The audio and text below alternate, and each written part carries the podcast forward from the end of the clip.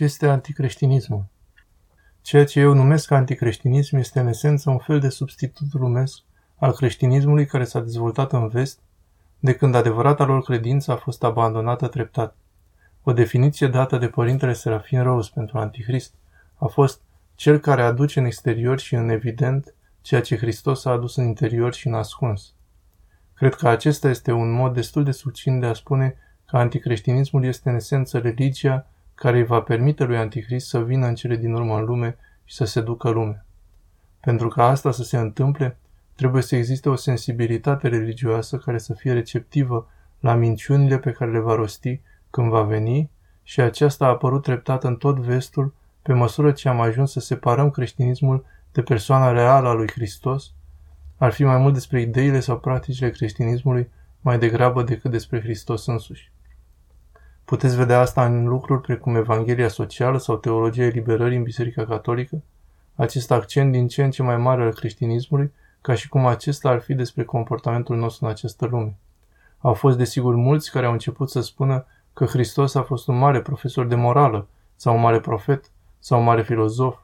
Astfel de lucruri fie că neagă categorii sau pur și simplu minimizează faptul că El este Fiul lui Dumnezeu și Salvatorul lumii, treptat a devenit într-un fel o ideologie. Este foarte greu de analizat aceste lucruri pentru că atât de mult anticreștinismul este de aproape de adevăratul creștinism, cum ar fi dragostea, de exemplu. Toți vrem să iubim oamenii. Există foarte puțini oameni astăzi care vorbesc împotriva dragostei. Ceea ce vreau să spun prin asta este într-adevăr punctul unde începem să înțelegem ceea ce înseamnă într-adevăr să iubești o altă ființă umană. Un adevărat creștin ortodox autentic va da un răspuns mult diferit la asta decât ceea ce va răspunde anticreștinismul. Părintele Serafin Roza a vorbit și despre asta, că există o iubire lumească și o iubire cerească. Dragostea lui Dumnezeu și a Sfinților ține mereu în minte lucrurile cerului. Înseamnă a vedea unul în celălalt imaginea lui Dumnezeu, asemănarea lui Dumnezeu și dorința de a uni această persoană cu Dumnezeu în eternitate pentru a împlini viețile noastre cu adevărat. Iubirea lumească vrea să îmbunătățească starea oamenilor în această viață, care compătimesc suferințele lor și vrea să le ușureze. Bineînțeles că nu suntem împotriva ameliorării suferinței, dar adevăratul creștin trebuie să aibă tot întotdeauna în vedere că această lume nu e tot ceea ce există, că această lume nu este tot ceea pentru care am fost creați. Asta va duce la multe lucruri pe care lumea modernă le consideră foarte inacceptabile. Auzi mulți oameni spunând că toate religiile sunt într-adevăr aceleași, că toate zic să devii o persoană bună și lucruri de genul acesta, și că acest tip de diferențe dogmatice sunt nesemnificative. Dar începem să vedem acum că nu este absolut deloc adevărat că aceste întrebări dogmatice, deși nu ar trebui să ne facă ce idoli intelectuali, sunt absolut foarte importante, chiar și în întrebările practice foarte simple, despre cum ar trebui să trăim și cum ar trebui să ne tratăm unul pe altul. Întâlnirile pe care creștinismul începe să le aibă cu anumite idei mai radicale ale modernității, nu că acestea ar fi cele mai importante lucruri despre credința noastră, dar sunt un fel de puncte de contact, care ilustrează pentru noi aceste două mentalități foarte divergente, care par să fie ambele în simpatie atât cu preceptele creștinismului, cât și cu ceea ce am numit anticreștinism. Întrebarea imediat următoare, cum ar trebui să răspundem la asta? Nu cred că cineva din ambele părți încearcă să devină un fanatic de ură. Amândoi încearcă să găsească calea de a iubi această persoană în această situație în care se află și răspunsul unui creștin trebuie să fie unul plin de compasiune și înțelegere, dar și credincioșie față de învățăturile lui Hristos, știind că doar să fii credincios învățăturile lui Hristos poate aduce cu adevărat acestei persoane acest tip de pace și fericire pe care toți o căutăm. Trebuie să aibă rădăcinii cunoașterea faptului că poruncile lui Dumnezeu nu sunt arbitrare sau tiranici.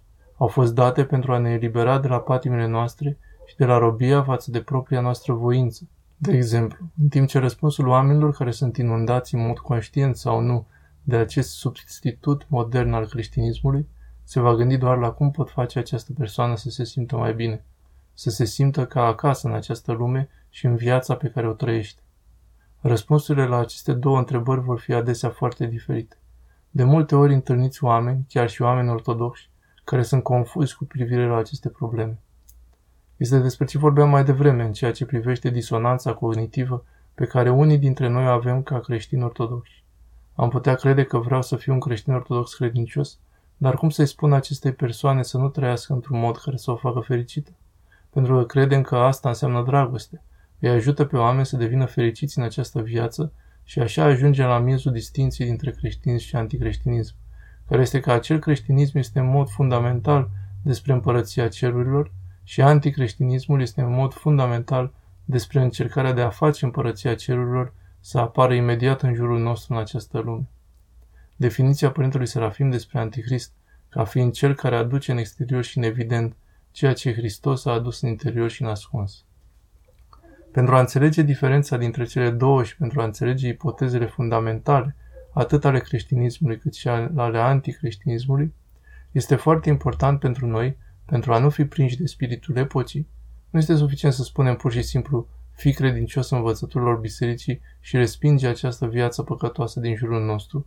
Pentru că nu este atât de simplu, nu este dintr-o bucată, nu doar acești oameni greșesc și gândesc lucruri greșite și sunt oameni răi și trebuie să nu-i lăsăm să ne influențeze.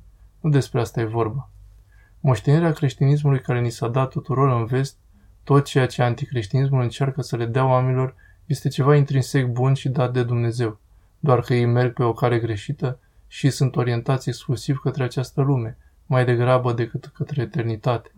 Așa că dacă nu înțelegem de unde vin aceste dorințe, de unde aceste ipoteze provin, ce este bun în ele și ce a deviat de la curs, nu vom putea înțelege ce se întâmplă și nu vom putea răspunde la asta într-un mod care să ajute de fapt să-L cunoască pe Hristos. Dacă pur și simplu spunem nu, ceea ce spui tu este greșit și nu acceptăm.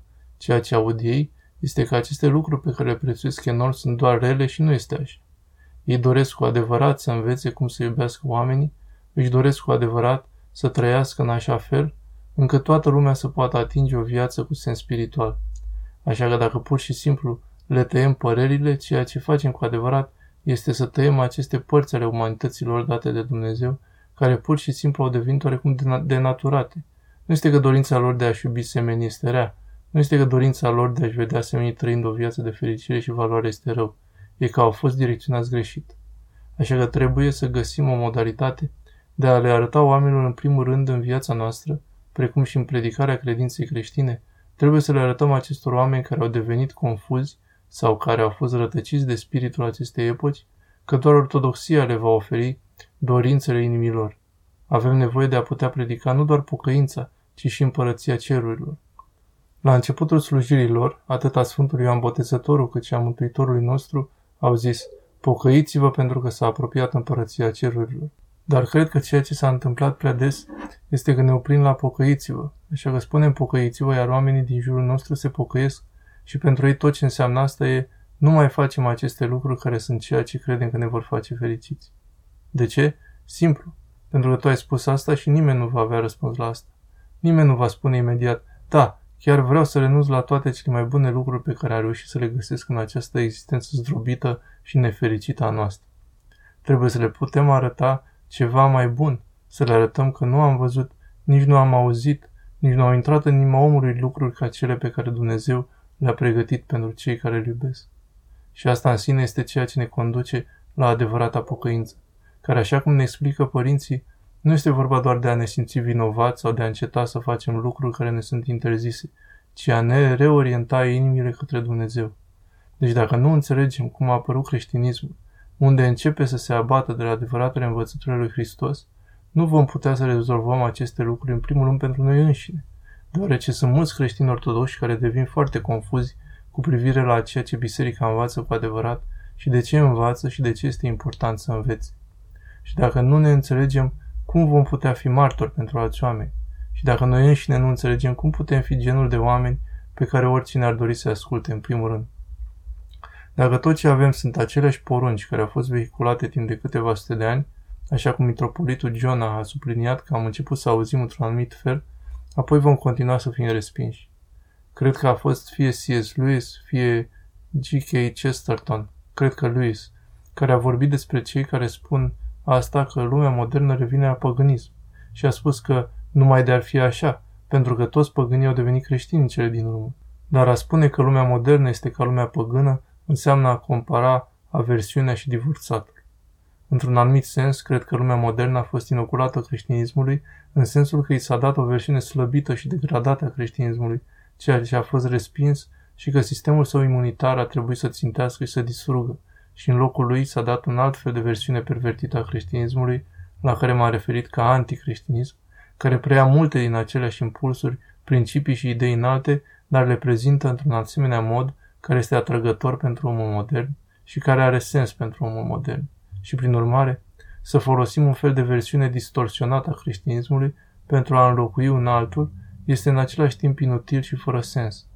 Trebuie să redescoperim pentru noi înșine în propriile noastre vieți, în primul rând, adevărata frumusețea ortodoxiei. Faimoasa zicala al Dostoevski că frumusețea va salva lumea? Este foarte bine să cunoști romane frumoase, artă și lucruri de genul acesta care ne amintesc de aceste lucruri. Dar dacă nu le facem proprii și dacă nu o manifestăm în propriile noastre vieți, nu va salva pe nimeni, doar că va fi o altă idee frumoasă într-o lume de idei frumoase și în cele din urmă nu va ieși nimic din asta.